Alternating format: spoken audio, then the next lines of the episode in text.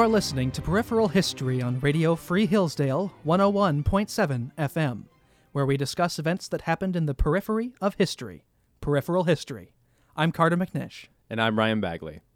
In today's show, we're going to be talking about five of history's most interesting unidentified persons. Those of you who have listened to the show from the start will notice that this is a departure from our previous three segments per show style. However, we're changing things up a bit and trying to have a bit more of a unifying theme in each episode. It's similar to what we've done for our special episodes in the past. We will also be switching to releasing new episodes every other week. With that out of the way, let's move into our top five list of history's most interesting unidentified persons. We'll move in chronological order, starting with the younger lady in the 14th century BC. Yes, if you have any familiarity with Egyptian history, you'll know that this is during the Middle Kingdom, and the younger lady was a mummy from that time, specifically from around the reign of Pharaoh Akhenaten, whom we covered in episode 4 of Peripheral History. And may I just mention that I said 14th century. For those of you who might be confused, that's the 1300s BC, because centuries and years don't make sense anymore, apparently. Moving along from that, the younger lady is a mummy discovered in the KV 35 tomb, which is in Kings Valley, hence KV, by the French archaeologist Victor Loret in 1898, along with the mummies of an older woman, known as the Elder Lady, very creative, and a little boy in an antechamber of Amenhotep II's tomb. And for those of you trying to place this in time, 1898, same year that the uh, USS Maine got blown up in Havana Harbor. So that's how long we're talking about 2,000 years pretty much in either direction from the birth of Christ. So, yeah, there you go. Yeah, quite a long time. And funnily enough, when Victor Loret first made this discovery, he mistook the younger lady for a man. Um, but eventually it was cleared up that she was indeed a woman. Um, and one thing that may have contributed to his misidentification was that all three bodies were damaged extensively by grave robbers. Yet DNA analysis later revealed that the elder lady was the wife of Amenhotep III and the mother of the younger lady. The younger lady herself was a full sister to her husband, the KV 55 mummy, who is most likely Pharaoh Akhenaten himself. And, in addition to that, she is the mummy, I mean, mother, of King Tut. Now, just a note before moving along yes, it's gross. She's married to her brother. This is a rather common thing in Egypt. I mean, incest in royal houses is very common, but especially in Egypt, part of becoming pharaoh entailed marrying a royal woman, often a sibling, in imitation of the sibling marriages of the gods. Now, this is all very interesting, but it seems like we pretty much know where she is. So, what's the uh, mystery around her? The mystery is that there we don't know her name, and there are no monuments or anything like that in her honor. Like it's kind of strange that she has connections to three pharaohs, three gods among men, and we don't know her name. Um, some speculate that she's Queen Nefertiti, who was a very famous Egyptian queen of the time, and the chief wife of Akhenaten. However, um, this would require three generations of first cousin marriage rather than a full sibling marriage to account for the DNA results um, that we see in King Tut. And Nefertiti is not recorded as having a son. Moreover, she cannot be a daughter of Amenhotep III because, in that case, when Akhenaten married her, she would have replaced Nefertiti as queen. Mm. Um, and unlike later periods where the wives and mothers of specifically the rather the mothers of the pharaoh were much had a, had a much higher position and were much more honored. There is no archaeological information that we currently have depicting or describing King Tut's mother. Just uh, more more mystery to the puzzle here around King Tut, even. Yeah, so it's interesting that she has connections to two of the most famous pharaohs in history, and yeah, no clue who she is. That is really interesting. Yeah, I mean, with all of this archaeological stuff, it's hard to you know piece together a story. So it's pretty remarkable that pretty remarkable that we have what we have. But Mm. even then, you'd think that someone would have at least bothered to inscribe her name somewhere.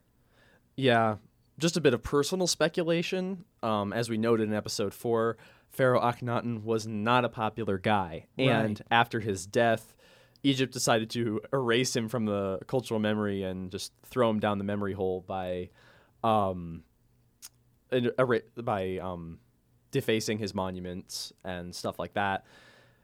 So maybe they they did the same for her, but if Queen Nefertiti was the queen and therefore Akhenaten's chief wife, seems like it'd be more likely that they would expunge her. Right. Maybe there's some evident. Maybe there's some scandal that we're missing here. That perhaps you know Akhenaten and that perhaps Akhenaten and this woman made something, uh, did something bad, and Who maybe? Nefertiti was the person who that they who they liked, and then Akhenaten and this woman were expunged from the historical record. I mean, it could be since it was de rigueur for Egyptians to shave their heads and wear colorful wigs to prevent lice. Maybe she just went au naturel and grew her own hair, and that was seen as scandalous. I mean, it would be, wouldn't it? oh yeah, yeah. That's just a no go. But it does also go to show you that wild hair colors are not a new thing. The Egyptians really, especially the wealthy ones, loved showing off bright colors on their heads. I mean, yeah, it certainly attracts attention. That's for sure. Mm-hmm. Just like birds. Indeed. We should probably move on to this uh, next little agent here, also a woman. Yes, and this is quite a time jump. We're moving all the way forward to the American Revolution and the case of Agent 355. We don't know who she was, even when she was born, anything aside from the fact that she died after 1780 and was part of the Culper Ring, which was a, an organization of spies organized by General George Washington himself and Major Benjamin Tallmadge. Interesting. And uh, by the way, this Culper ring was so secret that the American public only found out about it in the 1930s. That's pretty mind blowing. I mean, it would be, it's hard to keep secrets that long. And I know, yeah. it's even World War II secrets that were kept back, you know, secret during World War II, they're all out now. Oh yeah, And even so- after that, things like Operation Northwoods and and much later things that happened in the 17, 70s and 80s of the 20th century, we've known about for a while. Yeah. And uh, so the fact that they were able to keep this secret for 160 years, that's incredible. It is. Well, anyway, this this spy ring lasted from 1778 to 1783. The two guys who were responsible with for running it were Abraham Woodhull and Robert Townsend. And their main task was spying on British headquarters in New York City. Now they're famous for many things, but one of the most famous things they did was actually busting the spy ring around Benedict Arnold, who was trying to forfeit the fort at West Point, or what is now called West Point. Uh, I believe it was called Fort Clinton back then, and uh, he was trying to surrender it to the British. And these spies found out because, of course, he was coordinating this with the British in New York. They found out what was going on and managed to uh, split up the plot and force Benedict Arnold to run away before the fort could actually be captured peacefully by the British because of Benedict Arnold's traitorry. And fans of the musical Hamilton will recognize the name of one of the operatives who played a pivotal role in bringing down Benedict Arnold, none other than Hercules Mulligan, friend of Alexander Hamilton. Now, moving along into Agent 355 herself, there were several female agents in the Culper Ring, most notably Robert Townsend's sister, Sally Townsend, and Abraham Woodhull's sister, Mary Underhill.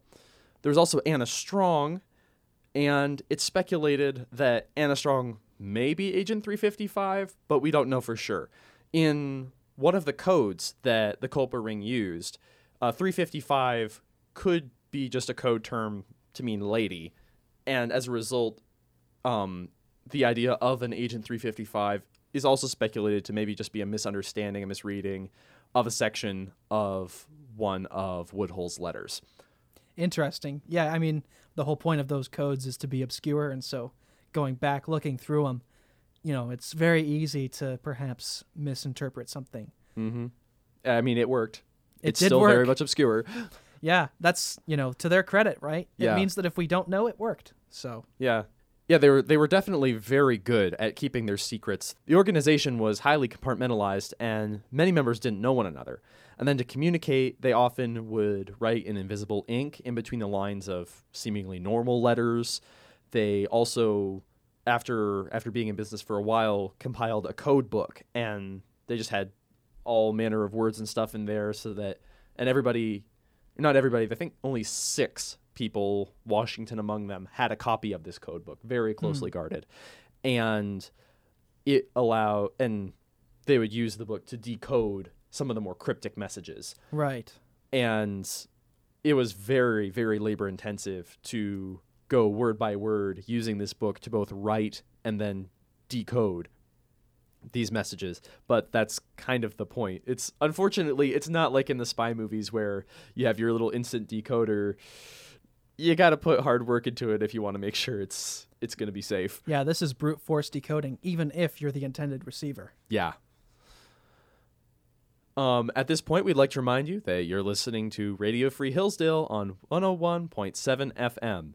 This is Peripheral History, and today's topic is unidentified persons throughout history. Now that we've wrapped up with Agent 355, we're moving along to a mysterious man by the name of Jerome of Sandy Cove, a case from 1863. So what happened with him? Well, he was discovered by a little boy on Sandy Cove Beach in Nova Scotia in September of 1863. And the boy's family took him in, tried to nurse him back to health in the village of Digby Neck. The interesting thing about him is that both of his legs were cut off to stumps, and the wounds were still bandaged, and his legs were not fully healed yet. What? Yeah, just random legless dude on the beach. Um, That is very suspicious. it's very bizarre to say the least, and it only gets more strange from there. He was described as a well-built man and little and getting on in years, but it's not really known much more about him other than other than that. Um, by the time he died in 1912, he was probably in his 70s or 80s, but again, that's just best estimate. Either he didn't want to or he was unable to speak and understand or and or understand English, French, Italian, Latin, or Spanish. Who the heck in this part of Nova Scotia? This is Eastern Canada, for those who don't know. Oh Why yeah. would anyone know any of those languages other than English, of course? Yeah, and he never talked. He would growl at some people who came to check him out at first What? when when just, you know, like, hey, this random legless dude is here is the talk of the town. You know, there's not a whole lot to do in fishing villages, so Right. just go gawk at the latest curiosity, I suppose. Um And so he just growl at them. yeah, he just growl and he could he could make kind of like grunts, growls, kind of animal noises, but Hmm. was never never really spoke. The closest he came to speaking that I could find out was that when people tried to find out what his name was, he said kind of mumbled something that the locals thought sounded like Jerome, and that's how the name Jerome stuck. Perhaps his vocal cords got damaged or something. I don't know. Yeah, that it's also speculated that he could have had a, a brain injury, specifically to Broca's area, which is the part of the brain that governs uh, both the comprehension of and the generation of speech, Right. Which would explain why he could make more like basic animal-like noises, but not, Uh-huh. um, but not like rational words. Now, he stayed in this village of Digby Neck for a while, but the people of this village were mostly Baptists, and they thought he looked like a Catholic, so they sent him to the Catholic majority town of Meteghan, where he moved in with Jean Nicolas in another part of Nova Scotia. Now, word of him had gotten around, and the government granted a small stipend to help with his expenses. Can we backtrack to the Sure. You said that they moved him to this other town because he looked Catholic? Yeah, I mean, this is just a. As I was doing my research, it was just this kind of throwaway line that, like, on top of the fact that um, the little boy who discovered him, his family was on the poor side, so it was hard to, you know, have an extra mouth to feed. They're just like, where should we send him? And yeah, it just somehow they thought he looked Catholic, and that's why they decided to move him to a Catholic town. It makes no sense to me. I mean, maybe just because speaking as a Catholic myself, I don't know like what my distinguishing traits are. Right, right. May- Maybe a Protestant would see me and be like, "Oh yeah, he's definitely Catholic." But Right. he, he just reeks of it. No, I mean, I guess, you know, it's just reminds me of that Mark Twain line, you know. It's no it's no wonder that fact is stranger than fiction because fiction has to make sense, yeah, you know? really, you hear the really. craziest things. Um, but yeah, maybe maybe it was done along the same lines as when a new baby is born. Like the in-laws see the baby, and Right. like they just see their side of the family and the True. baby. Like even though the baby is like newborn and still just kind of like tiny and wrinkled and sleeping all the time, they're just like, oh, he definitely has my grandfather's nose. Right. What is something like that? I guess. There's some fudgery going on, I'm sure. Mm. Well, anyway, he moved in with this town, and then eventually, um, after Jean Nicolas' wife died, Jean Nicolas himself moved back to Europe, and Jerome moved in with Didier and Zabette Comeau in the nearby town of Saint Alphonse, and he lived there with them until his death in 1912. Now, the Comeaus charged an admission fee for people to come see him, but by this point, he didn't seem to mind the attention. Wow. Okay. Yeah. Um. I, I guess you don't need the stipend anymore. He's Well, I- paying for his own rent. I mean, he was getting the stipend, and apparently they they um, uh, him and his caretakers uh, lived pretty comfortably with the admission fees and the stipend. Huh. Um. So yeah, if any of you in the audience are down on your luck, just invite a sideshow attraction into your house, and who knows, it it might make things better for all involved. Yeah. I mean, Ethics aside. right. You know, we could. We're willing to suspend that. You know, a little bit. So make oh ends meet. yeah. You know, with uh, all the stuff going on right now, I'm sure that you know you, could let a, a little stuff slide in Ah. order to. Definitely. Definitely. Um so yes, this is probably of the people we've covered today one of the most mysterious and he's still something of a sensation in Nova Scotia. Um, just because of the the amount of mystery that he's shrouded in. Some people think that he was a mutinous sailor who was punished with amputation Oh, which I mean, some some uh some sailing punishments could be pretty pretty bad, but that uh, that takes the cake. I don't think I've heard of anything quite like that. yeah, it I don't know, just the logic of cutting someone's legs off and then I don't know, throwing them in into the sea. It seems I don't like know how he would have been able to even wash up on shore. He would have just sunk like a rock. He couldn't tread water. I mean, it mentioned that he was well built, so maybe he just like had really great arms and was able to just like breaststroke his way to shore. So aside from the uh, punished sailor theory, it's also thought that he could be the mysterious foreigner known as Gamby, who lost his legs to gangrene in 1859 in New Brunswick, which is a little ways away uh, on the opposite side of the Bay of Fundy, I believe, from Sandy Cove. And um, you know, there are a few years there in between the last known record of of Gamby, 1859, and the discovery of Jerome in 1863. But still, the claim is tenuous. The government seemed to have them both as like the the government knew of them both and had them both on file. So you'd think that they would have put two and two together. Some people claim to have seen them both and that they both look the same. Who knows? Um, and it wa this whole case was even made into a movie in 1994. Interesting. I mean, I don't know what there really is to make a movie about. You know, uh oh, I guess we got to live with this legless guy now. You know, I, I guess. I, haven't seen it. who but- knows? Maybe, maybe, again, not knowing what this movie is like. Maybe it's like one of those History Channel quote unquote documentaries that comes on at like one in the morning. Yeah. It's like, who was Jerome of Sandy Cove? The- no, Maybe the aliens took his legs for Yeah. experiments. Maybe he was an alien and his Ooh. human suit malfunctioned. And it was just like, and the legs were gone.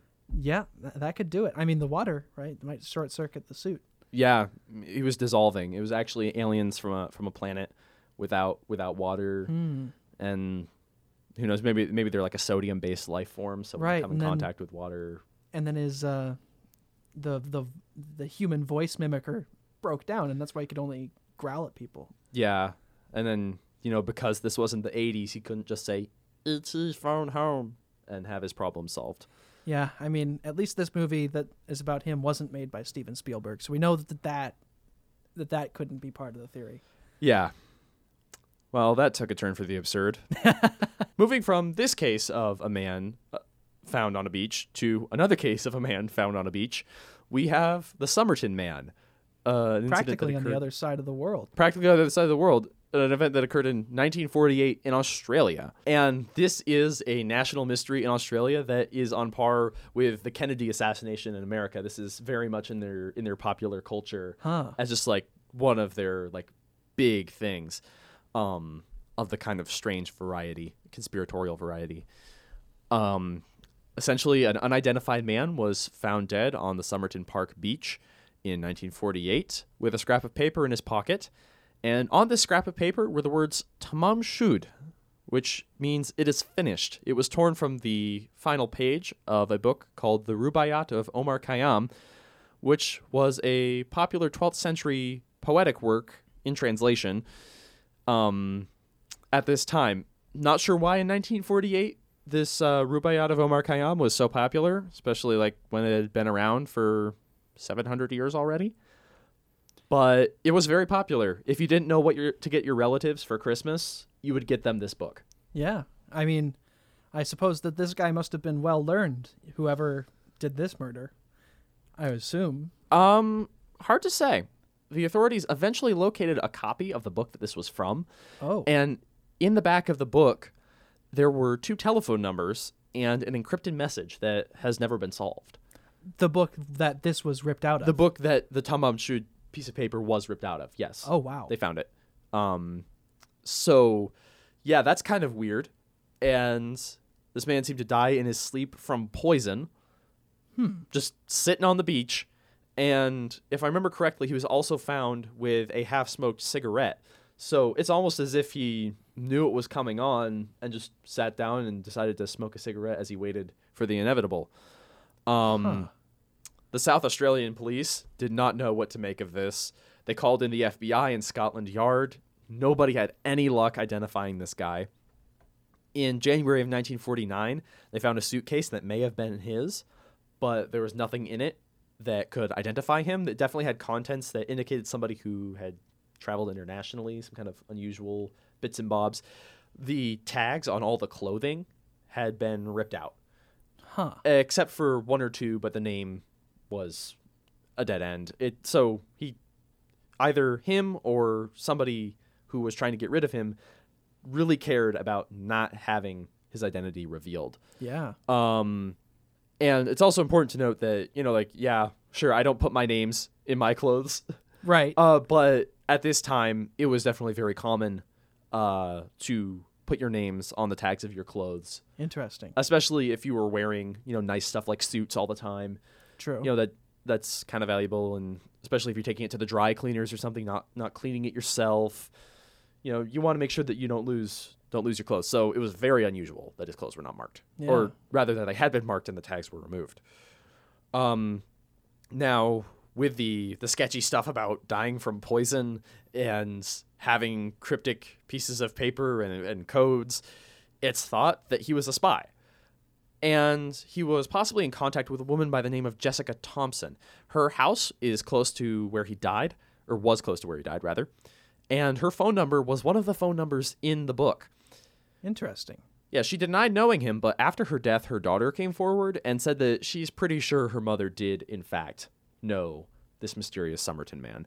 Oh. Um, also, she recalled that her mother was very interested in communism and could speak Russian, That's a little suspicious. especially at the time of the Cold War. and in South Australia. it is kind of odd, but yeah, interesting nonetheless. Just a lot of dead ends or kind of like half leads where, yeah, it seems like we have some sense of what he did, being involved in espionage of some kind, but not who he was.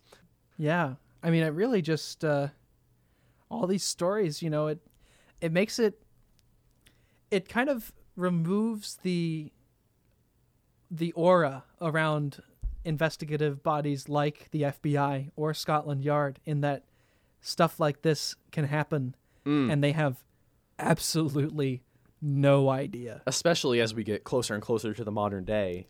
Yeah. living in a world that's very much interconnected, and yeah, it's not e- an easy thing to, you know, erase yourself from society unless you join the Men in Black. But Right. Um, Speaking of men in black, we've got a guy who dressed up in black during his very famous stunt. But first, I'd like to remind you that you are listening to Radio Free Hillsdale 101.7 FM, and this show is Peripheral History. And so, our next guy that we're going to talk about In our list of unidentified historical persons. is a guy by the name of, well, we don't really know the name, but we believe the name is D.B. Cooper. And this was a story that happened in the 1970s. Yep, November 24th of 1971 to be precise. It involves the hijacking of a Boeing 727 uh, mid-flight between Portland and Seattle. This mysterious man in black bought an airline ticket under the name Dan Cooper, and that's really all we have to go on about who he is. Um, the ticket cost 20 dollars, incidentally, which is pretty good deal for an airline, but you know, inflation, etc. Wish I could buy a plane ticket for $20. I know, me too. You know, they got pretty low, like in the height of the pandemic. I think you could you could get one from Denver to Michigan, uh, Denver to Detroit for around sixty dollars. Oh, man. Yeah, I was looking at, I remember reading up on flights from east west, east coast to west coast that were like a hundred bucks, but Yeah, so that's still not 20 deals. bucks. yeah, disease is a wonderful thing when it comes to cheap flights. Indeed. Anyway, um, uh, one of the earliest suspects' first initials were DB, and then in news reports, it, the that suspect's name got conflated with this pseudonym of Dan Cooper. So that's why he's known to um, the popular imagination as DB Cooper. Now, we mentioned that he hijacked the plane. He specifically threatened that he had a bomb and demanded $200,000, which is a little over a million in today's money, and four parachutes. He seemed to have accurate aeronautic and military knowledge, and he said that he had a grudge in general, didn't say against whom, but he was relatively calm and polite, Huh. which I don't know. Yeah, Not your sta- not your standard hijacker. Yeah, polite criminals are, are always nice, especially um, at the time. The idea of plane hijackings and ransom or or that kind of thing it was associated with um, Cuba and people Ah. trying to get to Cuba or working for Cuba. So he was very very much atypical. One of the reasons why he was able to pull this off was that they didn't really know quite what to do with him, just being as unusual as he was. And so let's just get this straight. So he's on the plane mid flight and Yeah. decides to hijack it. Now he's asking for close to what is a million dollars. And I imagine he's not going to run down the aisle picking up $200,000 from the passengers. How'd he get the money?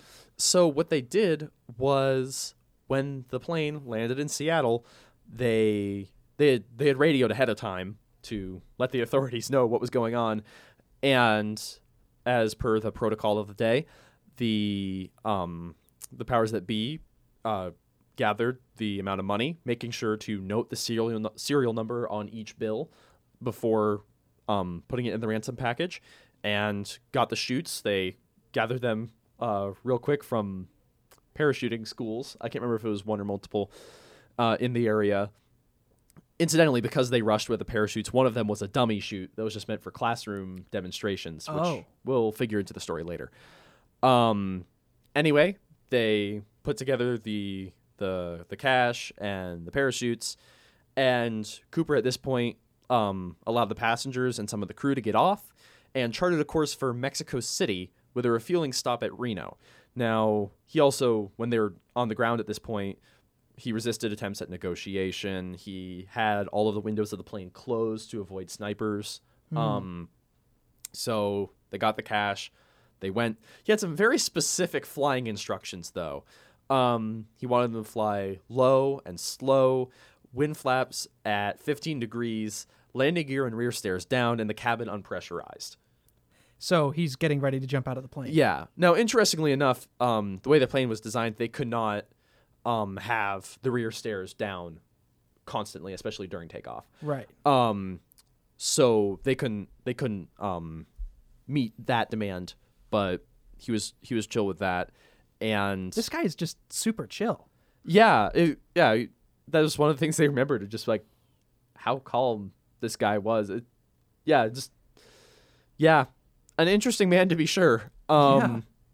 So after takeoff, they were trailed by three military planes, But when they landed in Reno at 10:15 p.m., Cooper was gone. The last the crew heard from him was at 8 p.m., and it's thought that he jumped around 8:13 p.m. because they they heard they felt the cabin depressurize, heard noise.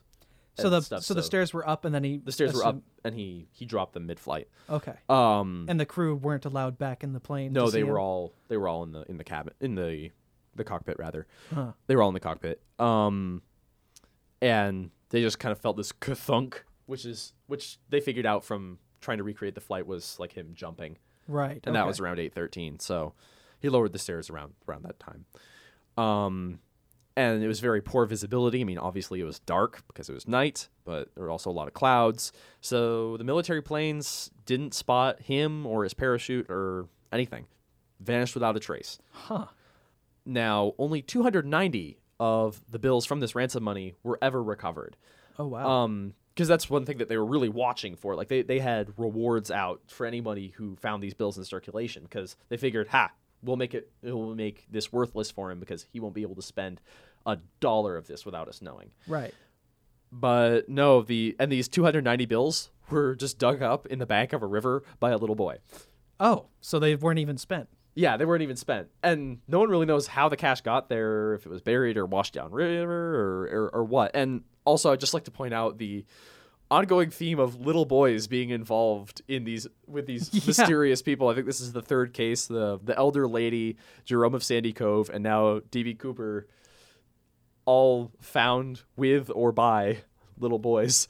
That's weird. I mean, I guess it shows you that Goonies isn't too far out of the realm of possibility. True. Yeah. Um, anyway, yeah, moving back to Cooper himself, he used only well, he- used three out of the four chutes. One of them, it seems that he he cannibalized it for parts. He disassembled one of the parachutes, and it's thought that like I don't know, maybe he used it for like padding for the money bag or something. Um, but the other two that he used were um, one of the older parachutes, not one of the the more uh, new one of the newer models, and the dummy chute. Um, so who knows what the dummy chute if that's the one he wore on the way down? that would be that would explain it. yeah, or if he again used that for something with the money bag or Right. I don't know. Yeah, I mean, Nobody clearly knows. he probably, well, I- I would imagine that he had some knowledge of parachutes if he expected to skydive out of there. Yeah, and it's and it's kind of wondered if he was maybe an ex-military guy just because he did have this knowledge of planes and military bases, and that's also speculated that maybe that's why he went with the older model of chute because hmm. that could have been a kind he was familiar with. Right. And also with the instructions he gave the pilots, clearly he had some familiarity with the jump procedures. So Yeah. definitely this guy knew what he was doing. Yeah, which makes it all the more mysterious. And of course, they they scoured the plane for fingerprints, DNA, or anything, and couldn't find anything conclusive. I mean, sure, there are plenty of fingerprints on a plane, but I mean, as anyone who has ever been in one knows, they're Could pretty gross, and it could be anyone. Yeah. Um, so interestingly enough, this is the only unsolved case of air piracy in commercial aviation history. Huh. Um, which also I just love the term air piracy. Right.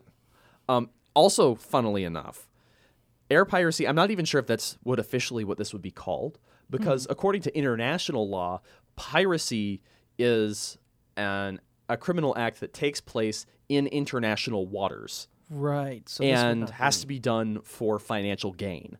Right. It's actually a really narrow and bad definition of piracy, just as an aside, um, because it doesn't like a lot of traditionally piratical things like pillaging coastline, coastal towns, stuff like that wouldn't be considered piracy under this definition. Right. Anyway, that's a topic for another day. It's the only unsolved case of air piracy, and the FBI only suspended active investigation in this case into this case in 2016. Wow. Um, and they requested that should any new evidence come up, ple- to submit it. Um, Imagine being that guy in 2015 who's the guy that's like the one person at the FBI still looking at DB Cooper. yeah, yeah. I mean, That would be a heck of a job.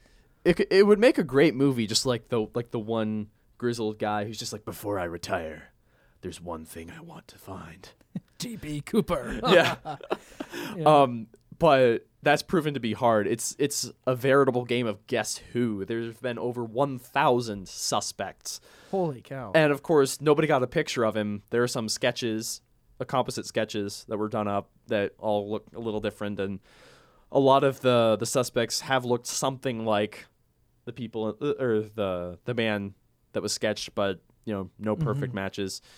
And of course, a myster- as mysterious a case as this has definitely made it into pop culture. It's come up a lot, and most recently in the Disney miniseries Loki, where it was posited that as a as a cutaway gag that Loki, God of Chaos, was DB Cooper. huh. I mean, it would make sense. Yeah. Oh, another interesting thing is that there are also opportunities where you can recreate the DB Cooper jump. There are like skydiving groups where like you can go out over the same area and, Oh, and wow. do the jump and I mean people do it. It's it's possible to survive. So Yeah. who knows, especially since, you know, no body was ever found, no nothing conclusive Imagine was if- found. So Imagine 20 years from now they find one of these guys lands on the same spot that DB Cooper uh, perhaps crash landed with his dummy chute. That would be that would be one heck of a ending to this case. No kidding. It would it would definitely be a sensation in national news and probably world news. Yeah. Um, and that's a wrap on our top five list of unidentified figures throughout history. But we'd also like to bring up some honorable mentions. Uh, the first of which is the Pearl Poet. Yep. So the Pearl Poet, also known as the Gawain Poet, is a, um, Middle English poet. He wrote Sir Gawain and the Green Knight, um, and several other poems that form a large part of the corpus of literature from England at this time. Um, not much of it survives except for his stuff, a few other things. Um, I've got to say, Sir Gawain and the Green Knight was one of my favorite stories. Really cool. Definitely one of the best Arthurian legends. Oh there. yeah. Oh yeah. Um moving along we've got The Man in the Iron Mask, of course, a legend. Um a lot of books and movies Hmm. on him. Um Beethoven's Immortal Beloved, who was a lady love of his that we've never figured out. We've never identified. Um and Jack the Ripper. Yeah, he, you know, he lived in, well, we think he lived in Whitechapel in East London. And if you've never been to East London, don't recommend it. Don't go. Uh, it was and still is a pretty rough neck of the woods. A hive of scum and villainy, one might say. Yes, indeed. But And- I'm afraid there are no Jedi hiding there. Yes, no, it, there are no Jedi hiding in Whitechapel. Though evidently there were a few serial killers. Yeah, and that gets to the point of why we didn't include Jack the Ripper as part of the main episode. There was just so much murderous action going down in the late 1800s in this part of London that it's not even clear if there was one Jack the Ripper. Right, And that name even just comes from a letter sent to police that we're not even sure is legit. right. Um, so just long story short, bad people did bad things in the late 1800s in Whitechapel. Don't be like them, yep, don't be like them. and that's it. And also, don't walk home alone at night because all of the killings happened very early in the morning. Yeah, that's that's another one. Um, and then the last two of our honorable mentions are the Last Jew in Vinnitsa and Peter Bergman. Last Jew in Vinnitsa is from World War II. Hmm. And Peter Bergman was from the early 2000s, 2003, if I remember correctly. Very recently. Wow. Yeah. So in, it was that is a particularly interesting case because a lot of his actions were caught on security cameras just around the town that he was last seen in Huh. but still no one really knows who he was or how he died. Very, very peculiar indeed. But what is not peculiar is that our time is up and we must close the episode now. It's just sad, not peculiar. True, just sad. Uh, join us next week on Radio Free Hillsdale 101.7 FM for another discussion of history in the peripheries, peripheral history. See you next time.